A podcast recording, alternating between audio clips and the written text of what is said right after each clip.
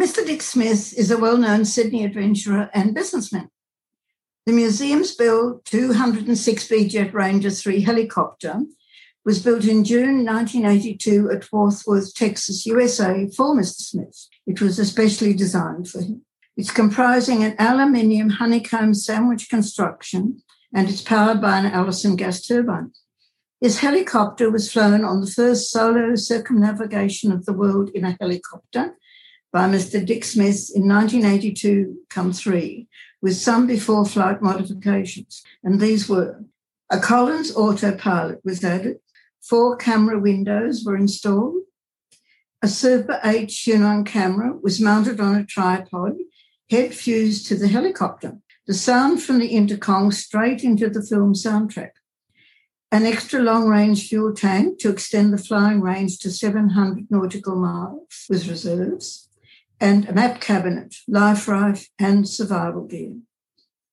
The solar flight was taken in three stages. First, Fort Worth, Texas to London via Canada, Greenland, Iceland, and the golf course at Balmoral Castle in Scotland. Here, Dick Smith was met by Prince Charles and Dick's family, who were flown from Sydney. The London to Sydney section was via Lyon, France, Rome, Cairo, Pakistan, Singapore, and Darwin. The third section, which was not started till 1983, to Fort Worth, was via Irian Manila, Hong Kong, Japan, Russian island of Kuril, and Alaska.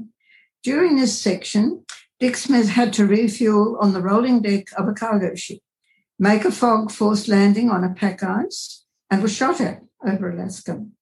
The flight was physically and mentally exhausting, and he had to fly, navigate, talk on the radio, and watch the instruments while he was flying and filming and providing a narration of the view from the helicopter. The journey was a total of 55,000 kilometers and it took 260 hours of flying. It was a remarkable achievement.